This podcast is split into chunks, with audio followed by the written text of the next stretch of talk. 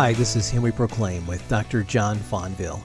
The next message in our sexual purity series is called Glorifying God in Our Bodies. John walks us through a passage that teaches on how to have a gospel centered view of our bodies. This passage directly challenged the flawed teaching in Bible times that people were free to do what they wanted with their bodies sexually. What are the lessons for us today? Here's John with Glorifying God in Our Bodies, Part 1. Okay, you can take your Bibles and turn to 1 Corinthians chapter 6 verses 9 to 20. Let me just give you some review if you haven't heard where we've been and then we're going to go into verses 12 to 14. In 1 Corinthians chapter 6 verses 9 to 20, Paul he's asking four questions. And each one of these questions begins with the same question Do you not know? Each of these questions, first of all, functions as a rebuke. Because as Christians, you should know this, he says, but you don't. So it's a rebuke. Second, what had happened is that the problem with the Corinthians is they did not know the gospel nor the gospel's implications for their daily pursuit of sanctification. And so Paul is seeking, listen, to reintroduce the Corinthians to the gospel and to its implications, which alone has the power to motivate them to flee sexual immorality. That's verse 18a. And to glorify God with their bodies. That's verse 20b. So, first, in verses 9 through 11, what we saw is that the Apostle Paul takes up the theme of the kingdom of God and he applies the theme of the kingdom of God to the problem of sexual immorality in the church. So, just very quickly, in verses 9 through 11, this is what Paul does. He says, this is the first point do you not know that the unrighteous will not inherit the kingdom of God? That's the first point. He, he points them to a basic fact concerning the kingdom of God, and he warns that in the consummation of God's kingdom at the resurrection, when Christ returns and the new heavens and the new earth are here, the serially unrighteous will not be there. But then in verse 11, in this amazing and almost instantaneous change, he brings this first argument to a climactic conclusion. And he reaffirms the Corinthians' conversion, their status now as citizens of the kingdom of God. He says, Such were some of you. You were excluded. But now he says, Listen, this is not who you are. So, Paul did two things in verses 9 through 11. First, by directing these believers to the consummation of God's kingdom, he's driving home the point that unrighteousness cannot inherit the kingdom of God. And because unrighteousness cannot inherit the kingdom of God, and because God's kingdom is now already present in this world but not consummated, it must not be tolerated in the church now. His ethic is simple the ethics of the kingdom yet to come determine the ethics of the church now in existence. Second, he not only warns with the law in verses 9 through 10, but then look what he does in verse 11. He reaffirms the Corinthians' conversion, spiritual transformation, now as citizens of the kingdom of God. And he exhorts them on the basis of who they now are to live lives of sexual purity. For example, this is what he says God the Father in Christ by the Holy Spirit, it's a Trinitarian work, he says has cleansed you. He has washed you from your former defilement of your past sins. That's regeneration. We looked at that. He has set you apart from your former sins to belong to Him. That's definitive sanctification, election. He's chosen you to be His, to belong to Him. And then, third, He has already forgiven you and given you a right standing with Himself. That's justified no longer not only not guilty, but forever declared a perfect lawkeeper, even though you're not. Justification. And Paul says all of that has given you a glorious inheritance. You've been adopted as a son and daughter of the living God. He takes all of these gospel realities in one verse and says, Look, because all of this is true of you, stop living like you're excluded from the kingdom of God. You're a citizen. Be who you are. Be who you are. Now, that was his first argument. Here's the second. The second argument that Paul makes to help believers flee sexual immorality and glorify God with their bodies is found in verses 12 to 14. Now, listen to what Paul says. Let me just summarize, and here's the point. Do you not know that your bodies belong to Christ because they are destined for resurrection? Listen to what Paul writes. Look at verse 12. Let's read verses 12 to 14 together. There are three slogans in this passage. One's repeated twice, and then it gives a second. The slogans were, were, being advocated by the Corinthians, so Paul quotes their slogans and he responds by giving his counter slogans to confront and correct their false theology. You'll see this in a minute. Look at verse 12. Here's the first slogan All things are lawful for me. This is what the Corinthians were running around saying. All things are lawful for me. And Paul says, here's his slogan, but not all things are helpful. Second, all things are lawful for me. And Paul says, but I will not be dominated by anything. Food is meant for the stomach and the stomach for food, and God will destroy both one and the other. Paul's slogan is here the body is not meant for sexual immorality, but for the Lord and the Lord for the body. And God raised the Lord and will also raise us up by his power. Do you not know that your bodies are members of Christ? Verse 15a. This is one of the most stunning, powerful truths I have ever encountered in terms of how to live my daily life of sanctification. It has absolutely stunned me this week as I've thought about it. There are two words that dominate Paul's arguments in verses 12 to 20 sexual immorality and body. He repeats it over and over and over in verses 12 to 20 sexual immorality and body. And what we're going to come to see is this is that because of a radically flawed understanding of Christian freedom, some of the Corinthians were maintaining that they were free to do whatever they wanted to with their bodies in regards to sexuality. And Paul wants the Corinthians to reflect on a gospel centered view of their body and of Christian freedom. And so 1 Corinthians chapter 6 verses 12 to 20 is first of all this. It is one of the most important theological passages in the New Testament about the importance of the believer's physical body. By appealing to the gospel and its implications, Paul is going to show us that our bodies belong to Christ the Lord, the King, in his kingdom. And because of that, we are not free to do whatever we want sexually with our body. The gospel centered reality is what will motivate us to obey verse 18a and 20b flee sexual immorality and glorify God with our body. Now, listen carefully. This, this is one of the most important truths you're going to learn about Scripture and New Testament and the ethics of Christian faith and life. This is, what I'm going to tell you, is the ethic of the Christian faith and life. Here it is. And this is exactly what Paul's teaching us. When the gospel is central in your life, you can refute license without becoming legalistic.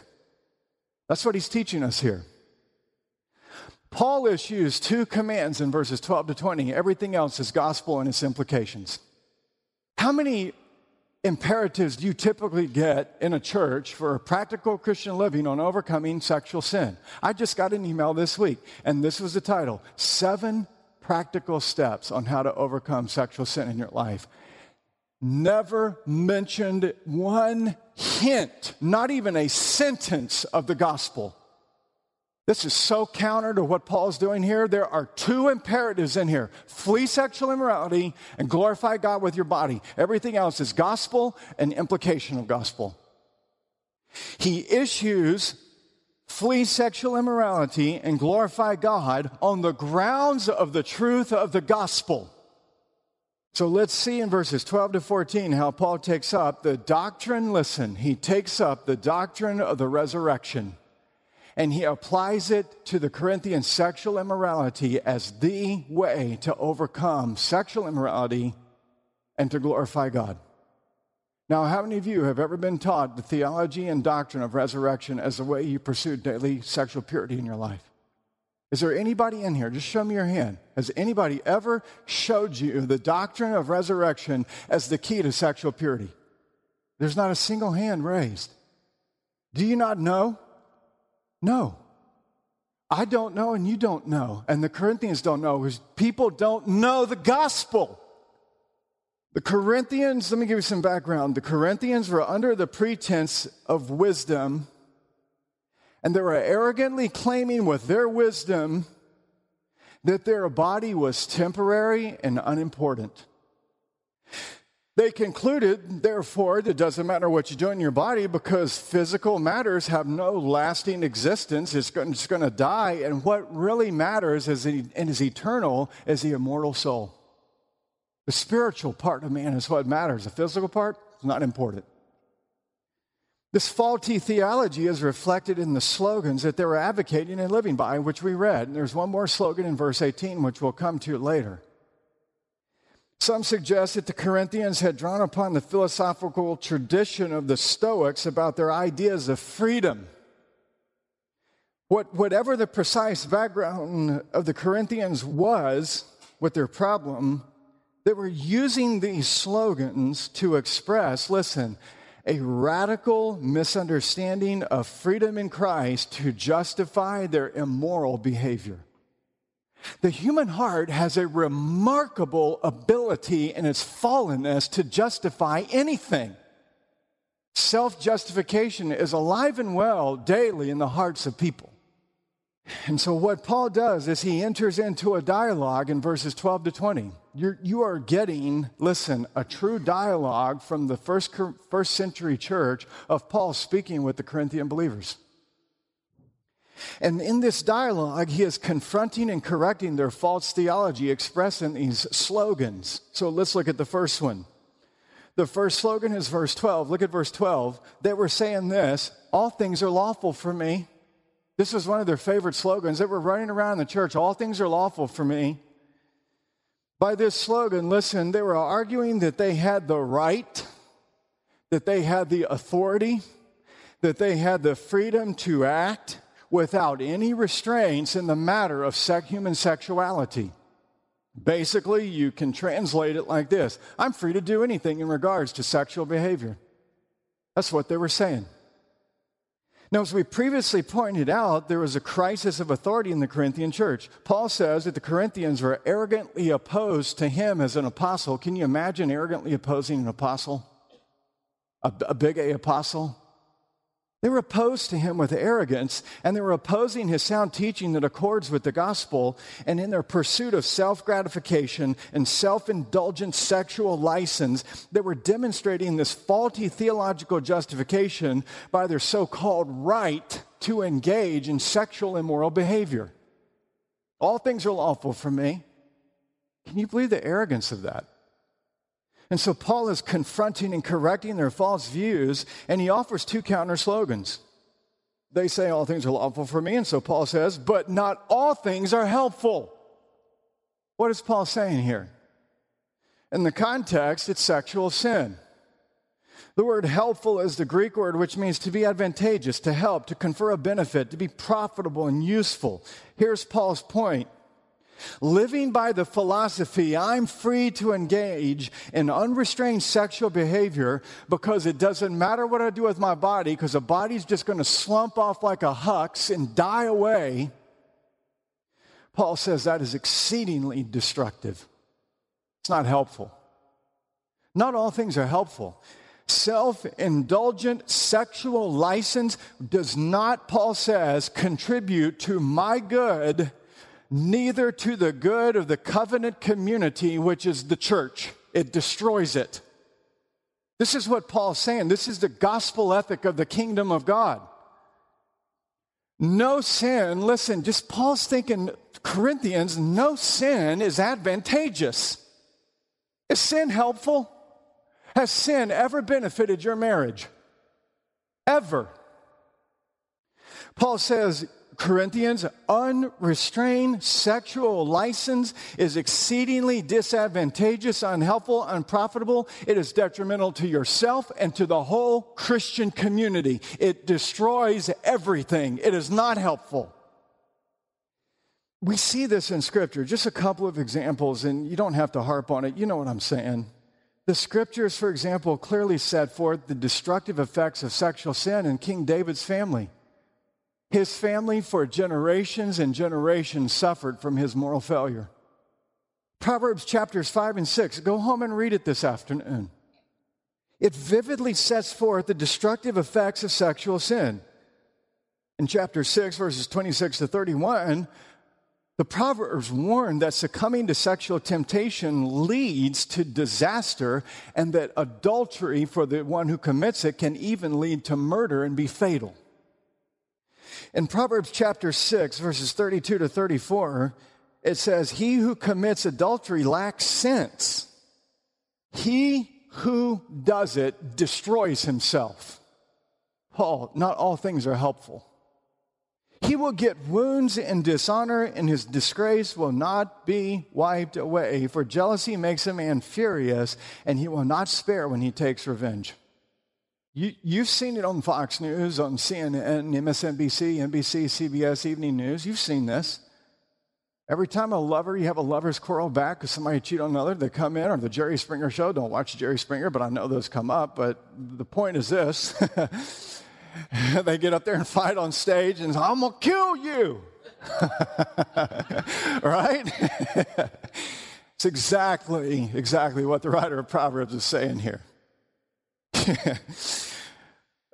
oh boy.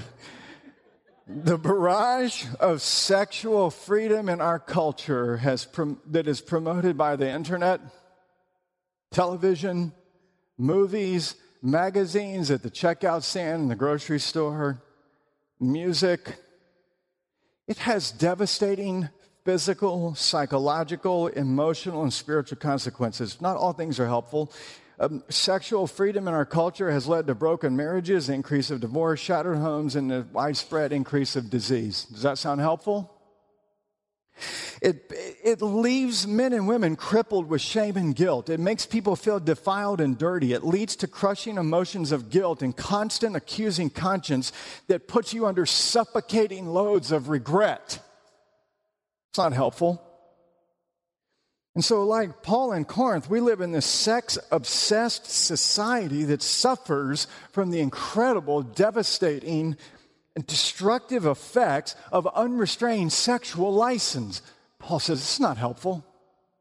And so here's the Christian ethic. Paul says, All things are lawful for me. No, time out. Here's what you're supposed to ask. The real issue in regard to Christian freedom is this is not whether an individual is free to do anything he or she chooses. Listen to me very carefully, and I do mean this and I say it freedom of choice, which is celebrated in our fallen culture.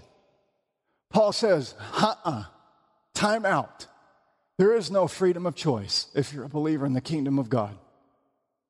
Because he says the real question to ask is this behavior helpful to myself? And in chapter 10, verse 23, he repeats this slogan all things are lawful for me.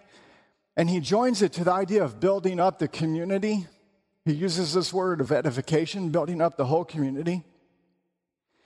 Christian conduct that is properly in accordance with the gospel, and in this context, resurrection, Paul says, leads you and is based to ask, it leads you to ask this, not I have the right to do whatever I choose, freedom of choice. It leads you to ask, is my conduct spiritually beneficial to my relationship with Christ and to others? Does it build it up or does it destroy it? That's what Paul's teaching here. Not all things are helpful. Second, Paul re- he replies to this, all things are lawful for me again, by stating that Christian freedom must never become a means of bondage. Look what he says back in chapter, chapter 6, verse 12. He says, All things are lawful for me, but I will not be enslaved, dominated, mastered by anything. Here's the second part of the Christian ethic in regards to freedom. Here's the true view of Christian freedom Paul says Christian freedom is not intended to lead to enslavement to anything or anyone. It's a play on words that he's using here. If you, if you don't read Greek, don't worry about it. But it's a play on words in the Greek. And the Greek word is basically exousia, which means authority, power. And Paul says, I will not be enslaved to anything and he's referring in this context to sexual sin. Now, just some, really quickly, just to get very frank here, there is not, hardly nothing more enslaving in our life and all consuming than sexual sin. And Paul says in this context, I will not be dominated by that. I will not. It's like, and I was trying to think, how can I illustrate it? And so here it is. Here's the illustration. It's like the Lay's potato chip slogan. Do you remember that slogan? And here's how it goes Bet you can't eat just one. And then it shows the guy eating the whole bag of Lay's potato chips because he's just like, oh, I gotta have it. I gotta have it. It's exactly what happens, Paul says, with sexual sin. The more you indulge in sexual license, the more control it has over your life. You can't just have one chip. Now, Paul was the champion of Christian freedom, especially to the Gentiles. He was going around preaching, you're free from the Mosaic Law. You and I spent four and a half years in the book of Galatians, so I'm not going to give you the context for that. But you know what I mean. You're free. and Paul taught this. He said, We're free to live in the grace of Christ, but he also qualified the freedom in Christ and said, Your freedom is in Christ. Your freedom is never to be an occasion to become enslaved by anything or anyone, particularly in this context, sexual sin. He says that in Galatians 5:13. You are called to freedom, brothers, only do not use your freedom as an opportunity for the flesh. Listen, you can be sure that Christ and the transforming power of the doctrine of resurrection will dominate your life, or listen, you will be dominated by the fallen passions and desires of your flesh. Listen carefully. Here's your point. Here's your, here's your application. We do give application at Paramount. Here it is. You want to talk about gospel centrality applied to your daily life? Let me tell you what Paul's saying here. When he says, I will not be dominated by anything, enslaved to anything, do you know what he's saying? He's saying, I will not allow myself to be mastered by anything except the resurrection of Jesus Christ. Christ will master me, nothing else. The gospel will control me. The resurrection will be my all consuming control of my life. Nothing else will dominate me. And I promise you, as Paul's telling the Corinthians, if the doctrine of the resurrection is dominating your life, you know what you're going to do? Pursue sexual purity. It will lead to sexual purity. So, how often does the slogan that Paul gives, I will not be mastered by anything but Christ, influence your daily life? You can't pursue sexual purity because you don't know what the doctrine of resurrection even is. And if you don't know what theology is, you cannot pursue the Christian life. Because Paul says it is the resurrection that will dominate me, which leads to sexual purity. And so, this gospel driven slogan was the all controlling reality of Paul's life when it came to sexual sin. What is Paul teaching us? He's teaching us this. The Corinthians failed to understand how harmful and damaging sexual sin is to everybody involved. Not all things are helpful. And second, they failed to understand how sexual sin gains control of and dominates those who indulge in it, which is what they were doing, because they were not dominated and controlled by the resurrection of Christ. Now, look at verse 13. Paul confronts and corrects this false view of Christian freedom, and now he confronts and corrects a false view of the body. Look at verse 13. Here's the second slogan that the Corinthians are advocating to justify their sexual license. They were saying food is meant for the stomach and the stomach for food, and God's going to destroy both one and the other. So it doesn't matter what we do because it's going to be destroyed. What matters is the immaterial part of me, my spirit.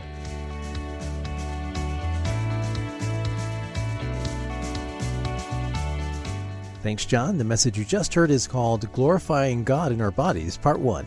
More from the Do You Not Know series coming up next time. The mission of Him We Proclaim is to bring you the gospel of good news each weekday, and it's our prayer that your heart will be filled with joy and a clear understanding of the gospel and God's Word. If you want to hear a past broadcast, check out our podcast in iTunes or download our app. Just search for Dr. John Fonville in iTunes or Google Play. Him We Proclaim is a broadcast of Dr. John Fonville. If you would like to visit Pastor John's church in Jacksonville, Florida, you're always welcome. You can find out more at paramountchurch.com. I'm Josh Montez. Thanks for listening and join us next time.